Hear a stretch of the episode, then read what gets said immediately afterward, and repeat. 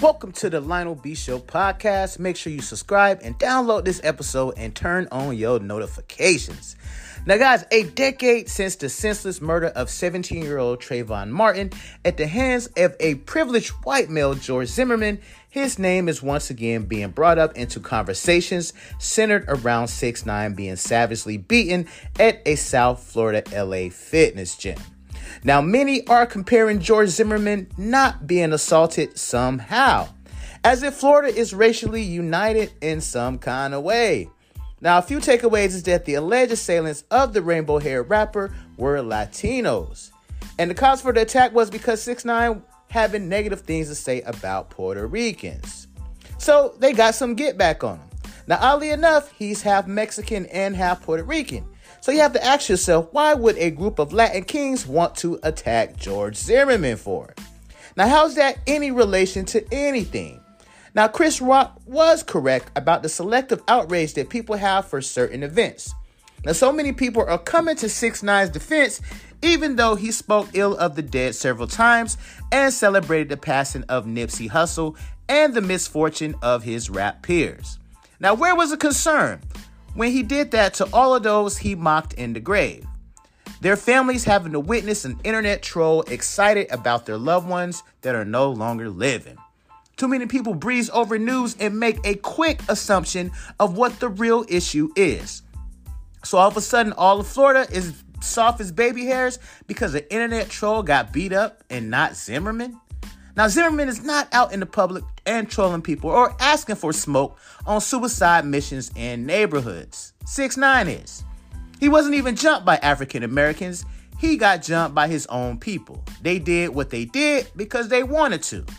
Now, if he was assaulted by black folks, I could kind of see the argument being made in the media day by day. People seem to be getting slower and slower at basic comprehension.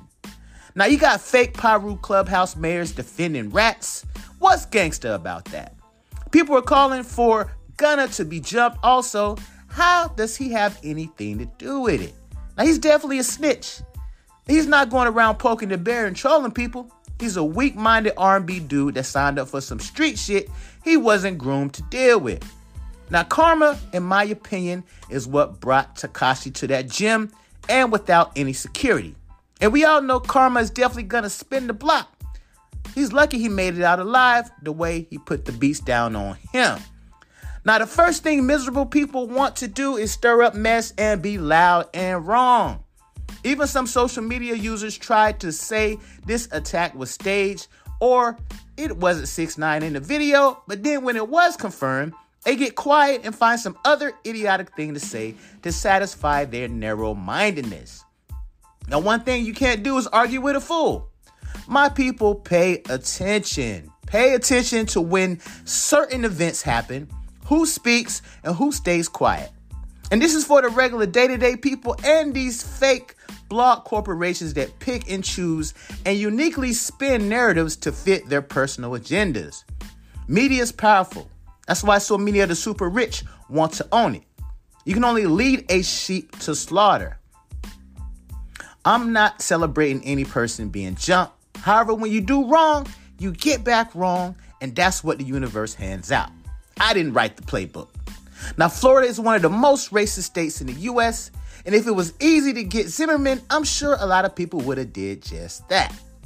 Now, you can already see how the state is erasing diversity as we speak, and we are worried about why an internet troll got his karma.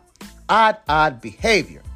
Y'all make sure y'all go ahead and subscribe to my podcast, man. I will be posting more episodes every single week. Peace and love, and I'll peep y'all on the next one. Holla.